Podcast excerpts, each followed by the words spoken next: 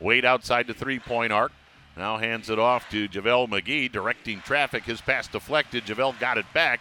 Comes under the basket, fires it out front to Sexton, left corner to Okoro, drives the baseline. Big shot, good.